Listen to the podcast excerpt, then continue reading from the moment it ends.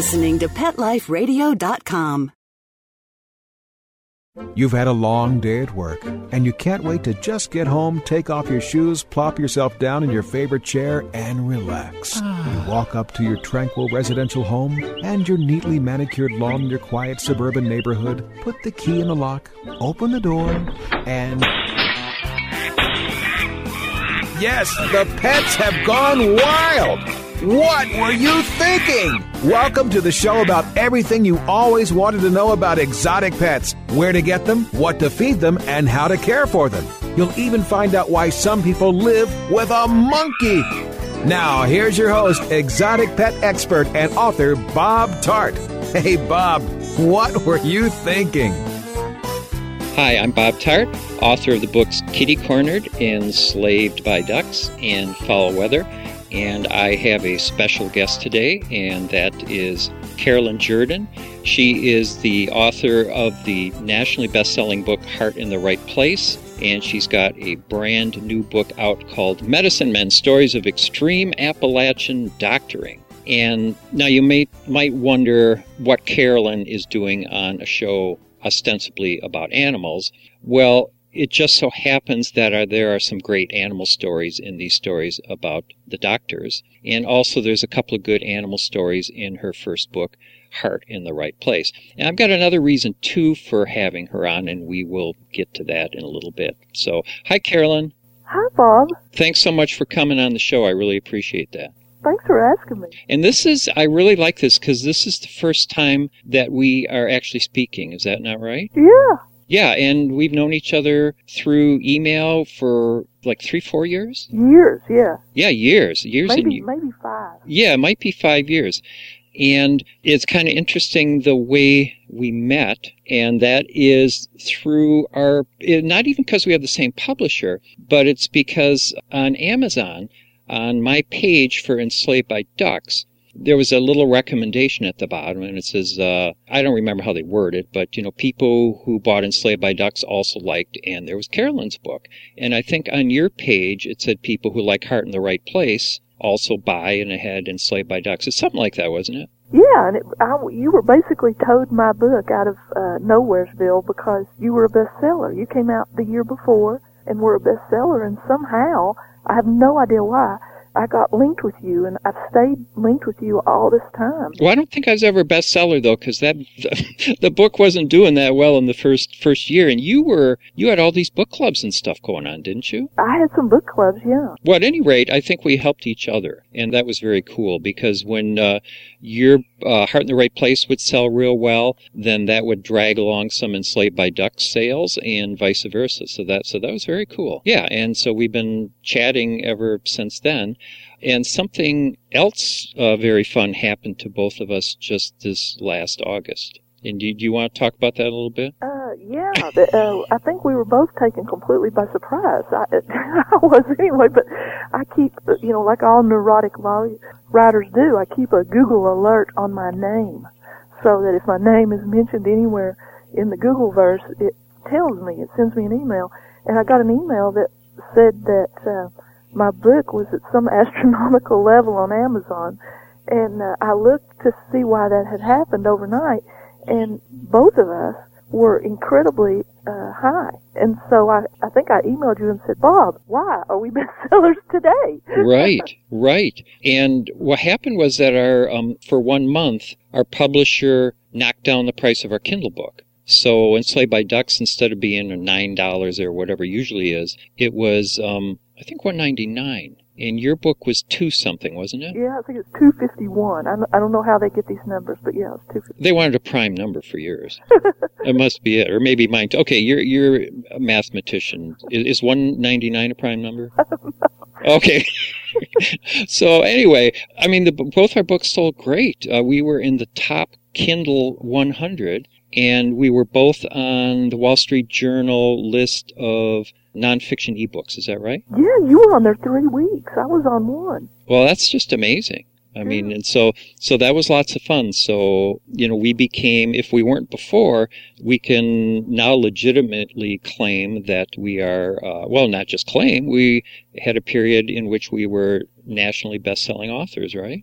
yeah, the holy grail for both of us. Yeah, that's right. That's right. So, without any of our participation whatsoever. No, no. Uh-uh. I, you know, I should have introduced you a little better. I'm going to just read uh, one sentence about you from your new book, Medicine Men, which I think is a great description of you from Heart in the Right Place. And it says, Heart in the Right Place is the true story about a spoiled, high-powered Senate lawyer who gives up a glamorous life in Washington, D C, and comes back home to the Smoky Mountains to work as an inept receptionist in her father's medical office. So that's Heart in the Right Place. And that, that's that's just an absolutely fantastic, wonderful, funny, funny book.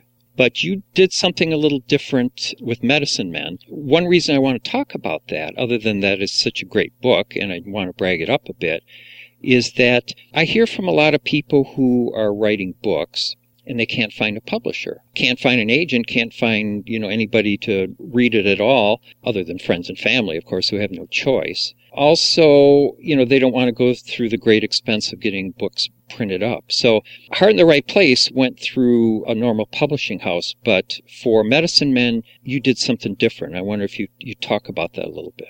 I've only had one book out, and so everything I do is this, you know, vertical learning curve at all times. I never have any idea what I'm doing. And I, um, it, I like, there's a certain kind of thing I like, which is these sort of Jerry Clowers or Jeff Foxworthy type stories about doctors. And it's the, our ethnic temperament here is to, at all times, when you're trying as hard as you can to keep some dignity, you hillbillies are never able to achieve this. And I'm a prime example. But when I, I like these crazy doctor stories that are either um, just sort of terrifying or hilarious or touching or whatever. And I have a, a sort of a specialty in these and a genius for them and an obsession with them. And so when I finished Heart in the Right Place, I just, I couldn't stop. And so I checked all the medical licenses in Tennessee and found all the doctors in their nineties and late eighties that I could and went around and talked to them all about their most upsetting case or the the ones that they remembered. After fifty years, these were guys that practiced about fifty years or so, and um, in near the Smoky Mountains, real rural family and medical, uh, you know, general guys. And I wrote them up, and then even though Heart in the Right Place did very well, fourteen publishers rejected it, three agents rejected it. I didn't know that. Fourteen? Oh yeah, nobody wanted it, and I thought, I just don't get it, you know. They liked it in Heart in the Right Place, and now they don't want any more. But I like them, so I just kept collecting these stories and saving them, you know, just for myself. Because, I mean, it's how I entertain myself. I do this in my spare time because I have a normal day job I have to have. But I, I just love talking to these really old guys, these ninety-five-year-old doctors about, you know, just stuff. They face things that it's just unimaginable. So I got sort of laid off on my job, my whole company. They just downsized everybody to part-time about, I guess, a month or so, two months ago. And uh I panicked. And I thought, oh, my God, you know, I've got to find a way to make a living.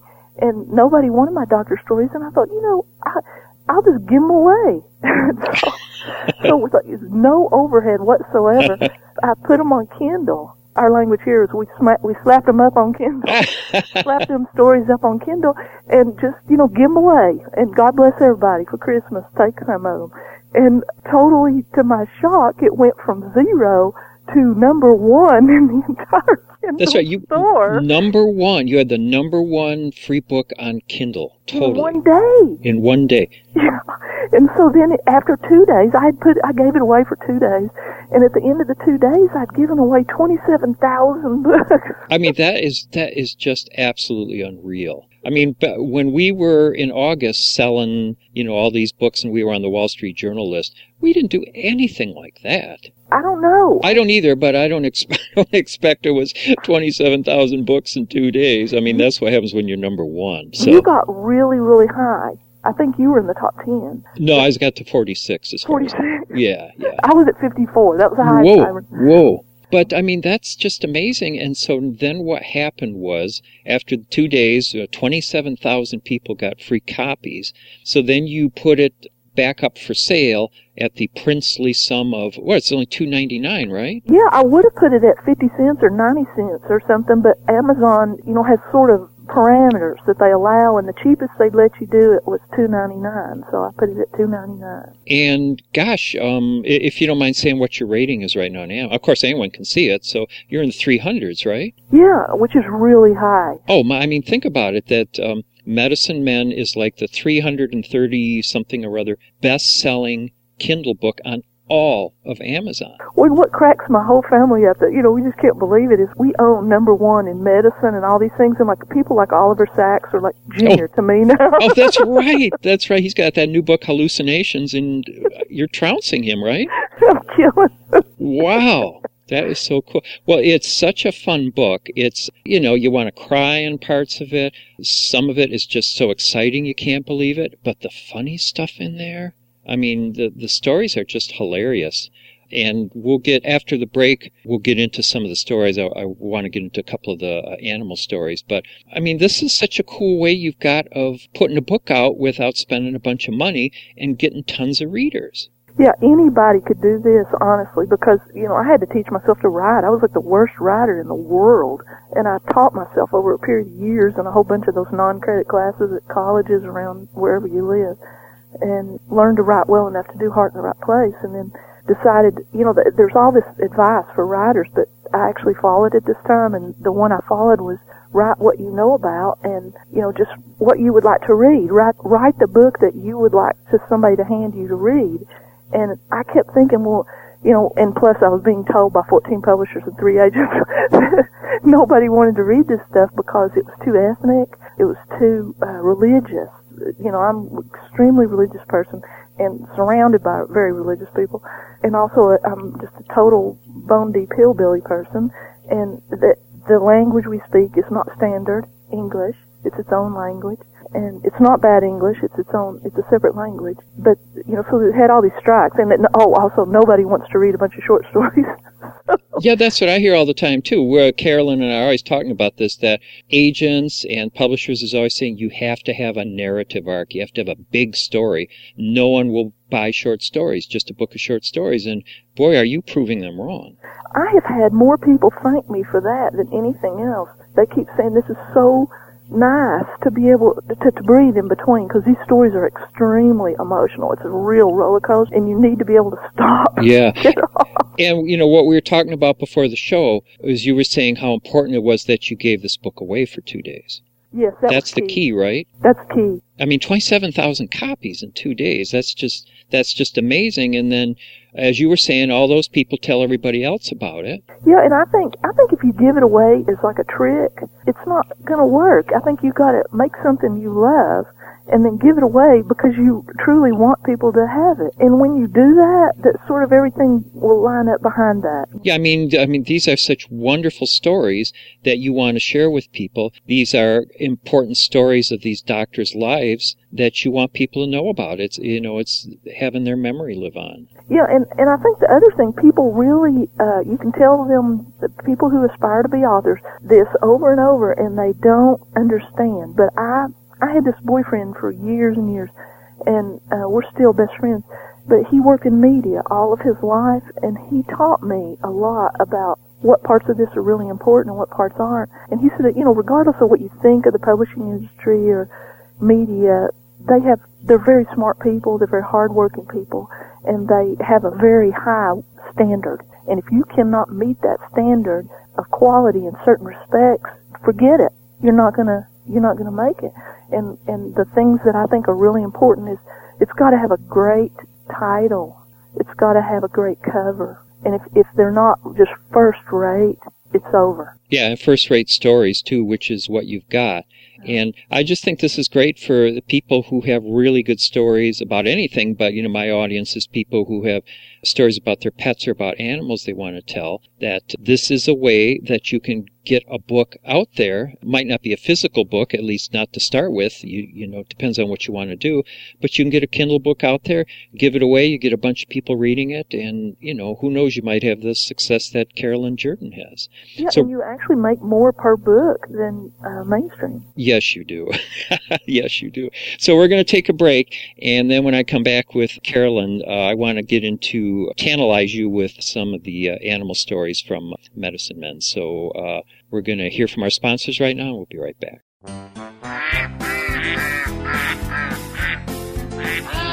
What Were You Thinking? We'll be right back after Bob gets the ducks out of his living room. Don't go away.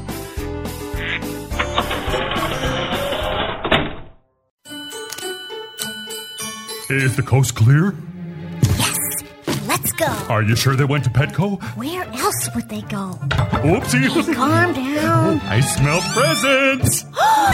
Go to Petco Deals dot com and get six dollars off your order of sixty dollars or more and up to forty percent off hundreds of holiday items at Petco. That's Petco Deals dot com. Go now. Uh-oh, step on it. Okay. Oh, not on my tail. Petco, where the pets go. X-Power is a global brand that offers a complete line of stand dryers, cage dryers, and multiple blasters that cater to both home and professional groomers. Designed to be quiet, lightweight, and powerful, X-Power pet dryers will save you time, energy, and money. The X-Power B two Pro at Home Dryer is the perfect holiday gift for family and friends. Please check out our holiday specials at viper pet dot com and amazon dot com. For more information, visit x power dot w s or call eight five five, eight five five, eight eight six eight. It's the holidays at PetSmart, so come one and all. There are hundreds of gifts for pets big and pets small. Toys only at PetSmart, so special and new. They'll love the gifts. You'll love the value. Hurry to PetSmart today for your very best friend and save thirty to fifty percent before the holiday ends. The holidays are just around the corner. Go to pet life radio dot com slash PetSmart and save up to thirty percent on awesome gifts for the pets and pet people in your life. Toys, collars, leashes, PetSmart gift cards, treats, and more. So shop early and save money. Go to pet life radio dot com slash PetSmart today. Hi, this is Tim Link, host of Animal Rights on Pet Life Radio. Join me as we feature interviews with best-selling pet-related authors, award-winning writers, journalists, and bloggers. And we'll tell stories about the animals and interesting topics about the animals in our lives. Each of the interviews will give you a first-hand knowledge about why the authors and writers chose a particular story, what the feature animals meant to them, and what has become of those animals that we've talked about. And of course, I'll also share stories from my own books, blogs, articles, and experiences. So be sure to join me and the writers and authors on Animal Rights. Every week on demand, only on pet life radio dot com. Let's talk pets. Let's talk pets on Pet Life Radio. Pet Life Radio. pet life radio dot com. Okay, ducks are in the pond, rabbits in his hutch, and monkeys. Oh, in my car. Oh, okay. Well, I go check my insurance policy. We'll turn you back over to Bob. Hi, uh, we're back. This is Bob Tarte, author of Enslaved by Ducks, Kitty Cornered, and Fowl Weather. You know, I, I never know if I'm supposed to, to introduce myself again at the end of a commercial break, because this is a podcast. It's not like people are just tuning in in the middle, right? I don't know. I don't know, so I do it anyway. But we're back with Carolyn Jourdan, author of two fabulous books, Heart in the Right Place, and her brand new book, Medicine Men, and the stories of extreme Appalachian doctoring. Let's, do you mind telling an animal story from the book? The Medicine Men has a couple uh, that I can't tell because they have surprise endings about that have dogs in them. Yeah, but maybe you could do the setup. Can you tell the story about the rats under the bed? Is that a... Yes, is, okay, that, that that's, one I think is able to be fully revealed. Yeah, because the, the thing about these stories, too, is that it's like me, well, I'll, I'll read a, a mystery several times, because if the book is good enough, I don't care if I know how it ends. I just want to savor the whole thing, and comedy is like that, too. And Carolyn is such a fabulous writer that, you know, even if you did hear the punchline, you still want to read it, because the whole thing is so darn funny. But could you tell the story about the... The, the rats? Yeah. One of the doctors that I talked to, who was in his nineties, had worked for, uh, when he was real young, in Harlan, Kentucky, and that has a reputation for a reason. that is a, that is a very unusual ethnic group, very insular, and extremely poor in a remote, isolated area. And uh, he was called to help deliver a baby, and went up to the place he was supposed to go, and it was, he'd never been there before, and it turned out to be a log cabin, and it had been raining, and the water from the people that don't know this area in Appalachia our houses are all built on hillsides. There's no flat land anywhere. And if there was a flat place, it's, it's a farm. It's being, you know, cultivated. But so everybody's house is sitting on a hillside, so everybody's house has got an uphill side, and the water was running down and had run under the log cabin. It had a dirt floor, and so the floor of the cabin was just a mud mire. It was just like a hog lot, and he, he stepped in across the log on just into mud, and he looked around, and all that was in the cabin was one bed with a lady laying in it, and a pot-bellied stove, and a bag of beans, and that was it. And the lady was about to deliver and was, you know, in uh, some kind of distress. And he went over to the bed to see, you know, t- to examine her. And he said he, he was sort of flummoxed because she was laying under a leather a leather blanket. And he thought, what what is that? It's like a leather sheet. And he said he pulled it back, you know, so he could examine her. And he realized, oh my gosh, this is not leather. It's a sheet that's never been laundered ever. Whoa. So, so these guys, I mean, these these guys are really saintly and really stoic. And so he says, okay, you know. And so he goes in to examine the lady, and and when he's he's sitting on the side of the bed examining her, and she cries out. She has a labor pain and cries out in distress. And at the same time this happens, something ran out from under the bed and bit him in the ankle. Like, get away, leave her alone. And he thought, what? You know, and, and he, but he he's still in sort of shock over the sheet and doesn't complain or anything. And so he he's sitting with her, talking to her, and then the next labor pain comes, and she shouts, and this time more things come out from under the bed and bite him more.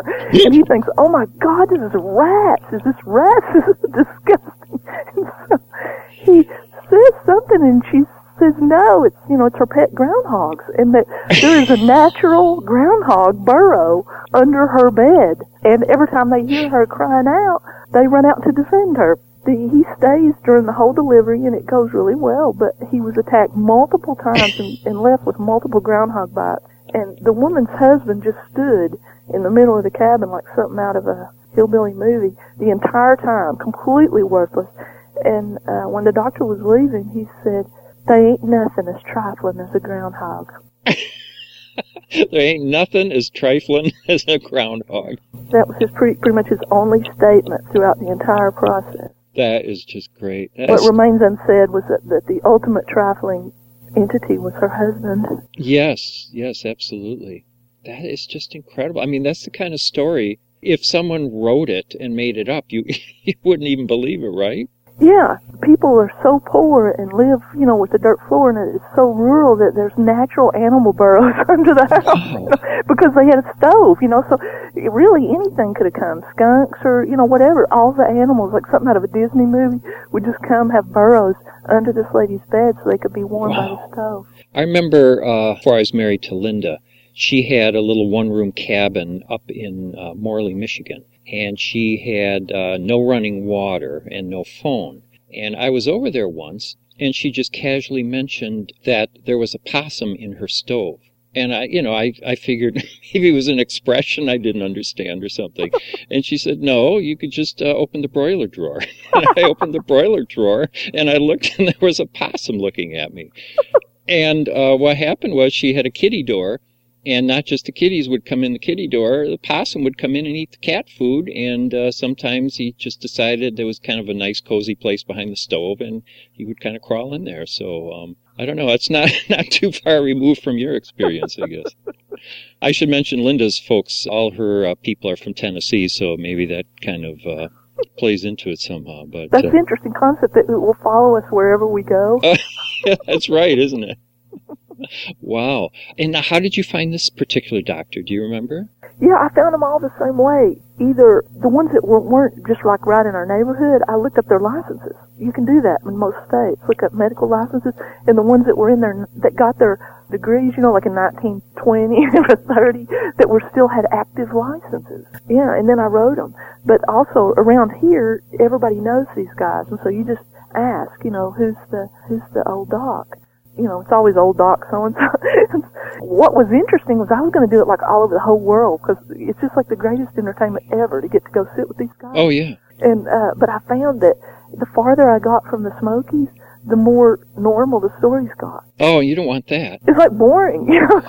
Did you run into many people who knew your dad? Because uh, how long did your dad practice? He he practiced, now it's about fifty years, forty by himself.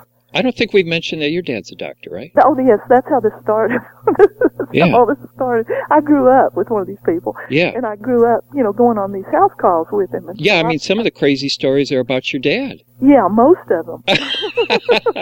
Well, certainly in Heart in the Right Place. Heart in the Right Place is so hilarious because they are stories about when Carolyn gave up this job in Washington, D C and had to fill in for her mom as receptionist at her dad's uh, medical practice in Eastern Tennessee. And it's all the stories about the patients that came in and the, the wonderful people, eccentric but wonderful people that were the patients, and also, you know, a lot of the other people there. So could you tell from Heart in the Right Place the um, the goat thing? Yeah. I mean, because that, that's not spoiling anything, right? No.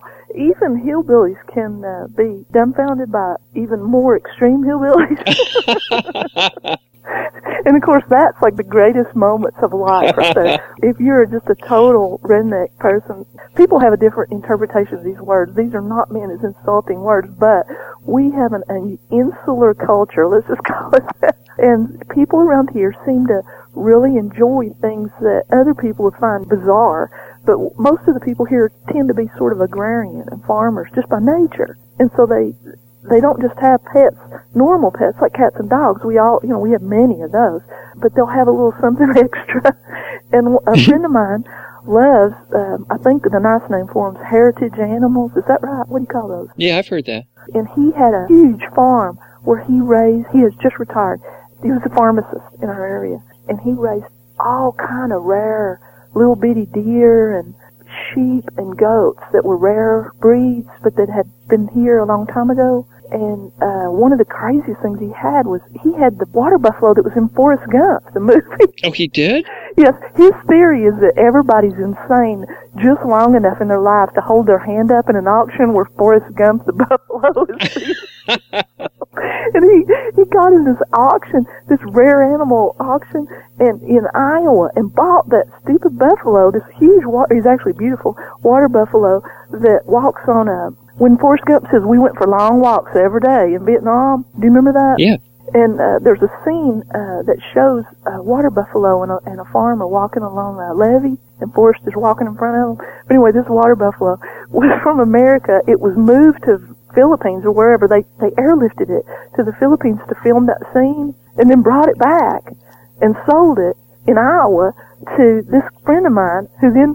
tried to get it in a truck, and its horns were too big. You couldn't get it in a horse trailer. Oh, my. So they had to make a special trailer just to transport this thing to Knoxville, and it was vicious.